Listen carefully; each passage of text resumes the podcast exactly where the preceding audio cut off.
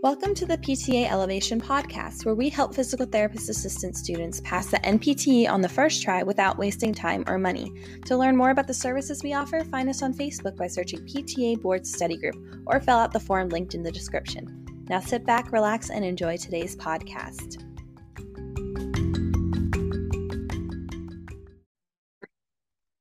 What's up, everybody? This is an updated video on respiratory acidosis. So, if you watched this video before and you're like, wait, why is this popping up as new again? Or listen to this podcast before and been like, why is popping up as new again? It's because I had to update it. So, let's get into it with some updated and correct information. So, um, with respiratory acidosis, what we're going to see is acidemia in the blood. So, remember, our normal blood pH is between 7.35 and 7.45. So if we see any pH that's outside of those range, we're either going to have alkalosis where it's higher, more alkaline, or acidosis where it's lower. So the important thing to remember is if the pH is less than 7.5, we're going to see respiratory acidosis. And so even though like 7 is technically not acidic, it's acidic, it's acidic in comparison to the normal range of blood pH. So this is going to affect the lungs um and so the lungs are going to affect the blood based on this. So that's why it's respiratory acidosis. So, etiology. So, we're going to see this happen a lot with obstructive lung diseases. Now, there are some types of restrictive lung diseases that can cause this, such as one that's paralyzed um, or um, due to like a decrease in the like area and space of the lungs. However, when it comes to understanding what are pathologies that cause respiratory acidosis, these are mainly going to be our obstructive lung diseases. So I want you guys to associate obstructive lung diseases with respiratory acidosis. Why is this? Because with obstructive lung diseases, it's difficulty getting air out. Obstructive is air out. We can't get air out. So if we can't get air out, CO2 is going to build up into the body, build up in the blood. That CO2 is what causes the uh, blood pH to tank down. So some types of obstructive lung diseases that cause this are COPD, asthma, and emphysema. Now, these other conditions that can cause this are conditions that paralyze the muscles of inspiration. Now, could these technically be considered restrictive lung diseases? Yes, because we can't use as much lung space. However, when it comes to what conditions will cause respiratory acidosis, um, conditions that can cause this are muscle are where the muscles of inspiration are paralyzed. So we're thinking Guillain-Barré, and amyotrophic lateral sclerosis, those are going to paralyze our um, skeletal muscles. So, what is a skeletal muscle we don't want paralyzed? That is our diaphragm. So, we're going to see if the diaphragm cannot contract and pull the lungs down. What's going to happen is, first of all, we'll have a decrease in the amount of ability for the lungs to expand. However, we will also have a decrease in the ability for the muscles of inspiration to even contract. This is going to result in hypoventilation. So, if it's a weak contraction or a slow contraction or not as frequent contraction as what happens with Guillain-Barré syndrome and ALS, we're going to see hypoventilation, so a low respiratory rate, which is what's going to cause the buildup of CO2 in the lungs. So if we can't get our air in, or no, we're getting our air in, if we can't uh, clear that air out, because we have this low respiratory rate. So think of like if you breathe really, really slowly during those like meditation exercises that are like you breathe in, you hold it, you breathe out. Like by the end of it, you're like, oh my gosh, you're trying to clear it out to get back to normal. These people cannot clear the air out by hyperventilating. So they're stuck hypoventilating, and the CO2 just keeps building and building and building and building. And so that results in hypercapnia. So what's I know this is really confusing. You might have to watch this a couple times, but with hypercapnia, so hyper meaning high, capnia being CO2, this means an increase in CO2 because we can't get the air out. We're stuck that CO2 is just building up and building up and building up with all of these pathologies. And so what's going to happen is our CO2 levels begin to rise. As our CO2 levels begin to rise, they get out of that normal range of 35 to 45 millimeters of mercury. It's kind of convenient for CO2 because that's 7.35, 7.45, and then 35 to 45. All those numbers are the same um, for our normal ranges. So that helps me remember. So if we're having a high level of partial pressure of CO2, what's happening is that um, the CO2 levels are rising. we have CO2 floating around rising, what's going to happen? I know this is boring chemistry. It's going to combine with like the hydrogen ions and create carbonic acid. And that is why our acid uh, levels start to increase like that's so why our ph starts to tank and become more acidic because we're literally through all these processes of having all the co2 building up we're causing it to create carbonic acid when it bonds with hydrogen ions in the blood. And that is why our ph starts to go down. So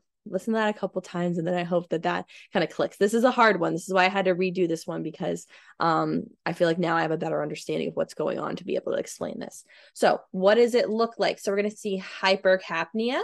So an increase in co2 levels hypoventilation. So low ventilation level uh, rate. So remember normal is like 12 to 20 breaths per minute. The patient's going to present with a cyanosis so this is a big one they're going to become cyanotic which they start turning blue and so we'll see the cyanosis like in the digits and everything like that. Um, they're going to have a confused, altered mental status. They're going to be like, I'm not sure where I'm at. And that's just like the big thing where it's like new onset of confusion where you're like, okay, something's wrong. Like, is it a UTI or is it going to be like something really bad? So you got to kind of take it all consideration. You're going to see acidemia. So remember that it's a blood pH that is below 7.35, and the patient's going to become lethargic because um, they're having all the acid buildup in their blood. So how are we treating it? So we are referring out to have this patient stabilized. Um, if it's an acute respiratory acidosis situation that is considered a medical emergency, they need to go straight to the ER it's above our pay grade. Um, in physical therapy, what we're doing is we're going to be monitoring their vital signs, you know, taking SpO2 levels. Um, if they have the ability to get blood arterial gas levels in an acute care setting, we're going to be looking into those as well. Just kind of monitoring everything. If anything is looking a little sus towards respiratory acidosis or alkalosis, then we're like, mm, should probably call somebody about that. However, mainly if we have this patient, what we're going to be doing is we're going to be just treating whatever condition they came in with. So the COPD, emphysema, obesity, do they have GBS, ALS, like whatever they're already in for, like we're just going to be working with them on that because that's that's what we do. We can we can treat those deficits when it comes to physical deficits when it comes to all this systemic stuff that's where we have a multi like interdisciplinary team working with the patient. So keywords associated with respiratory acidosis the boards is more going to be asking you like they'll present the condition and be like is this acidosis or alkalosis is it respiratory or metabolic? That's literally how they will start uh, describing it. Or like what is a patient that would be most likely to be associated with this condition? Um, so we'll see that as well. So hypercapnia so that's when we're going to see a high level of co2 in the blood which is going to cause the blood ph to be less than 7.35 which is acidemia. They're going to have hypo uh, with an o ventilation so low respiratory rate levels because they um cannot get air uh, out of the lungs so they're just breathing really slowly either their paralysis or um, the fact that they just can't get air in. Um you see it with obstructive lung diseases so even those that can't can breathe faster to try to compensate what ends up happening is they just can't get air out. So that's why we're seeing just the low ventilation level and then paralysis of any muscles of inspiration associated with als guillain-barre all that stuff. Cyanosis so turning blue um, and then we're going to see a confused, altered mental status with these patients due to the acid levels starting to creep up in their blood, like affecting everything.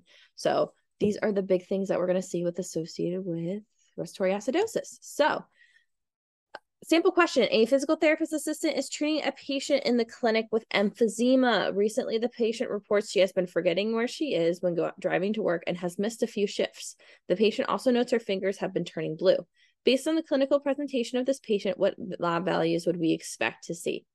So we have um, blood pH of 7.5, blood pH of 7.4, partial pressure of CO2 of 60 millimeters of mercury, or a partial pressure of CO2 of 40 millimeters of mercury. So I'll give you guys a second to think about this question.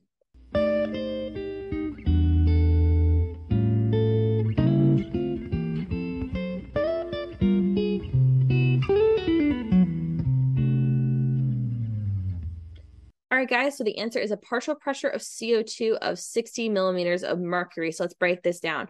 Um, they didn't tell us that this patient had respiratory acidosis. We kind of had to start figuring out. So emphysema, obstructive lung disease, forgetting where she's at. So altered mental status, missed a few shifts. Her fingers are turning blue. So we got cyanosis, we got an obstructive lung disease, and we got altered mental status. So because of this, this is all, you know, those the board's going to give you usually like three things that will point towards the pathology if they don't say it. All right, so this is definitely going to be respiratory acidosis. So let's look at these. Um, first of all, let's look at this partial pressure of CO2 of 40. What's our normal range? it's going to be 35 to 40. So uh, to 45. So 35 to 45. Um, so 40 would be in that normal range. So generally, if the value is normal, but something's going wrong with the patient, we can get rid of that answer. Um, so this is within normal range. So let's get rid of it because our answer is actually going to be the partial pressure of CO2 is too high, which is causing, you know, the increasing like merging together to make carbonic acid to make it acidotic. Um, and due to the fact that we're having cyanosis and all of this stuff, emphysema, it's all leading towards our respiratory acidosis, which is characterized by high partial pressure of CO2. But let's look at the other two answers just to make sure we know why they're wrong. So blood pH is 7.5. Uh, that is insanely high. Um, I know it said like there's like little differences in everything. That's really, really alkalotic. So this is the situation that's in the questions describing respiratory acidosis. This blood pH of 7.5 is respiratory alkalosis. So alkaline with a K. Wrong. Not our thing. We can get rid of that. And then blood pH of 7.4. Remember, our normal range is 7.35 uh, to 7.45. Again, this is another example of the um, blood pH is within normal range. So that means it's not the answer because um we're having we would need to be seeing a, bl- a blood pH of 7 point like 33 or something like that and being like mm, yep that's that's acidosis. All right, guys, I hope that this was helpful in explaining respiratory acidosis. It does get really confusing. If you have any questions, please contact me. This one is a doozy. So take care. Have a great rest of your day. Thank you for listening to this episode of the PTA Elevation Podcast. We look forward to continually serving you as you embark on your journey towards becoming a licensed physical therapist assistant. We thank you for your continued support and we'll see you in the next episode.